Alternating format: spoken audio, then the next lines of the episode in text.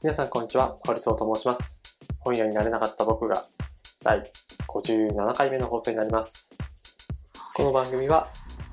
世界知識の低い読書番組として私堀総が読んだ本や言葉に関する感想などを紹介するラジオを目指しています。えー、先週に引き続き坂本雄二さん、脚本家の坂本雄二さんの、えー、特集です。今週は坂本雄二ウィークということで、前回は、あの、花束みたいな恋をしたの、ノベライズ本を紹介して、えー今回はですね、あの、初恋と不倫というカルテットの坂本雄二が送る二つの恋物語ということで、えっ、と、ちょっと作品の背景うっかり調べてないんですけど、あのまあ、書き下ろして、で、後ろの方を見ると公演記録って書いてあって、あの演劇なんですかね。脚本演出坂本雄二みたいな感じで、合計というか、あの、期間を置いて3つ公演をしているんですよね。なんか坂井若菜さんとか、高橋一生さんとか、えー、金間俊介さんとか、まあそういう、えー、俳優の方々が演出演されていて、で、こう劇場でこうやられていて、で、それを、えーそのためのこう本なのか、それともまあ物語として書かれていたのかは知らないんですが、えーとても面白い小説、まあ、えて小説というか、まあ物語って言った方がいいかもしれません。えーなんか坂本龍一さん、前もちょっと話したかもしれないですけど、あの、ストーリーというよりは会話劇がすごく面白いっていうふうにこう、どなたかが評価をしていて、多分、花束みたいな恋をしたの、えー監督務めた土井さんだったような気がしますけど、会話劇にすごく、えー面白みというか、坂本雄二さんのこう味があるということを書かれたんですけど、まさにこの初恋と不倫は、そういう話で、えっ、と、いわゆるこう字の文というのが全くなくて、えっと、どちらもですね、あの男女の会話というか、メールですね。メールを送っているそのやりとりの様子が、え書かれているというかですね。まあ、往復書簡、初恋と不倫というふうに書かれていて、あのメールをこう、往復し合うというか、まあ、そういった内容になります。で、あのやっぱり読ませるというか、最初の、えー初恋に関しては、玉野博という男性と三崎明という女性が出てくるんですけど、えー最初の文、玉野です。返事くださいと書いてあったので返事書きます。迷惑です。僕と君はただ同じクラスだというだけです。話したこともないし、君のことを何にも知りません。君も僕のことを何にも知りません。君は傲慢な人なのだと思います。僕の力になりたいなんて提案はすごくくだらない。偽善です。偽善が何かわかりますか？わからなかったら辞書で調べてください。これからもクラスの他の人たちと同じように僕はいないものにしてください。よろしくお願いします。で、三崎明。三崎です。お返事ありがとう。よろしくお願いしますの使い方が面白かったです。さて、私は浜松のおばあちゃんと一緒に住んでいたことがあって、その頃よく言われました。秋はおじいちゃんに似てる。頑固で偏屈だ。頑固頑固で偏屈なのです。玉野君、君は私が君のことなんて何も知らないと書いてたけれど、そうとも言えません。君、前に図書室で分厚いホロコーストの本を借りたでしょ？私もその後借りてます。ご存知ですか？図書カードを見たら、学校設立以来この32年間であの本を借りたのは私と玉野君だけです。あと、春マラソンの時サボって高架下のところでコアラのマーチ食べてたでしょ？私、玉野君のこと何にも知らないわけじゃないし、今より知りたいと思ってます。偽善ですか？そうなのかもしれません。でも私、玉野君とあの恐ろしくて残酷なホロコーストについて話し合いたい。コアラのマーチを食べながらの感じで話し合いたい。放課後ショッピングセンター村浜の屋上で待ってます。という、あの、まず最初のこう往復からこう始まってるんですけど、なんかこう、おそらくクラスメートなんだろうなっていうことと、うん、手紙を見ている限り、玉野さんは、玉野博は、えークラスの他の人たちにちょっといじめられている。で、三崎明の方は、えーそんな玉野さんに恋をしている。玉野くんに恋をしている。で、玉野くんはなぜかこう図書室で分厚いホロコースを借りた。まあこの図書カードっていうのも、あの、坂本さんがこの小説でこう書く一つの設定する一つの装置ですよね。まあ図書、今は図書カードってほとんどだけこうバーコードで利益がこう出ているので、誰が何の本を借りたのかってわからないですけど、えー、昔は、そうそう図書カードっていうのがあって、後ろに名前とこう返却の、返却予定のこう、日にちを書いて、で、こう管理をしていたということで、まあ、今まであれって、なんか、借りたまま返却しないでも、そんなにこう、バレないというか、返却したよってこう言い張ってたら、済んでしまうような感じの管理方法ですけど、当時はなんかね、あのなんか脱線、だいぶ脱線しちゃいますけど、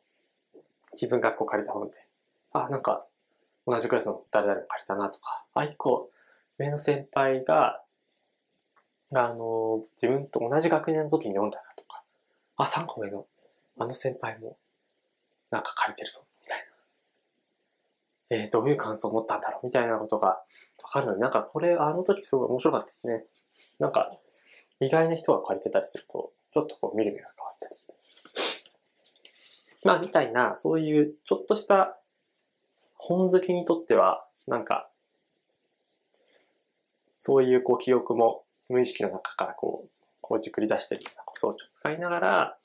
まあこう話を展開していくわけなんですけど、あの、書いてある通り、えっ、ー、と、初恋と不倫、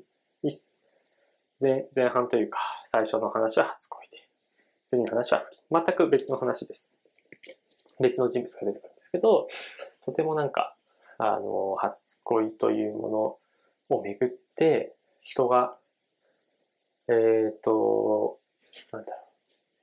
人の死をどういうふうに答え、人の生死か、人の生死をどういうふうにこう捉えるのか。その初恋があるからこそ、人をもしかしたら殺してしまうかもしれないし、初恋があるからこそ、あの、死ぬのをこうやめようというふうに思うのかもしれない。し、その初恋というもののこう力というか、初恋というものがあるからこそ、なんかこう縛られているとか、なんかそういったものですね。すごくこう強くなんか感じるような、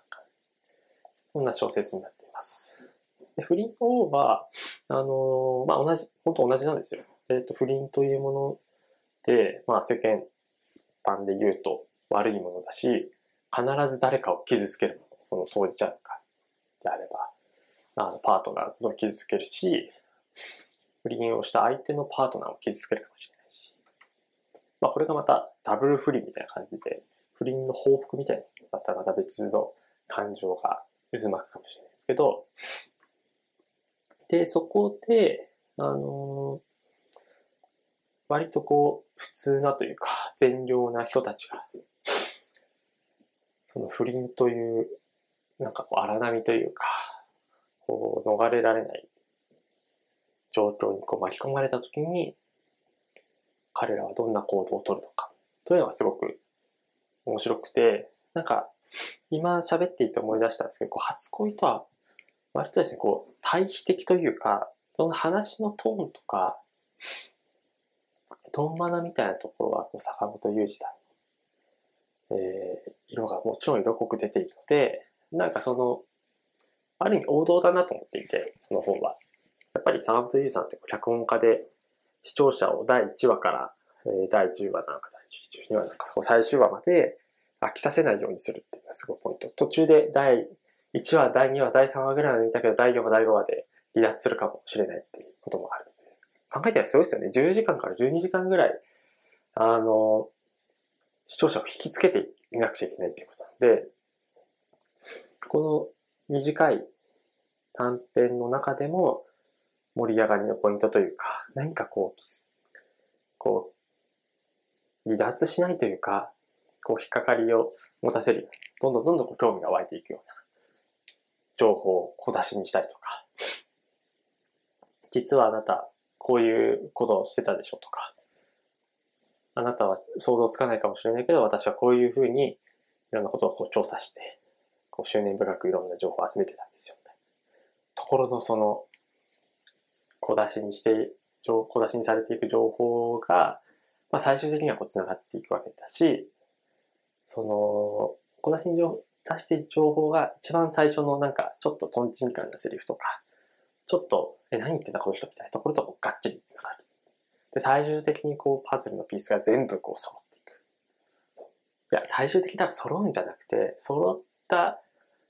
2、3ピースがあと足りないんですよね。で、2、3ピース足りなくて、あれおかしいなっていうのをこう、パッとこ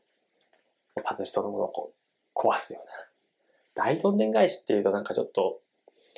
浅い言い方ですけど、そういう、あの、仕掛けを高本ゆりさんはしているんですよね。そうそう。で、王道なストーリーで不倫に関しては、こう進んでいくわけなんですけど、なんかこう対比されてるなっていうふうに思うのは、そうですね。初恋も不倫も、その往復書簡なので、男女のやりとりっていうのが、あの、続いていくんですけど、あの第三者が出てくるんですよね。外部というか。まあ、不倫であれば、その男女がいて、まあ、これこの二人がこう不倫関係というか、まあ、こうお互い気に、全然気にならなかったのが、えー、気になっていく。で、パートナー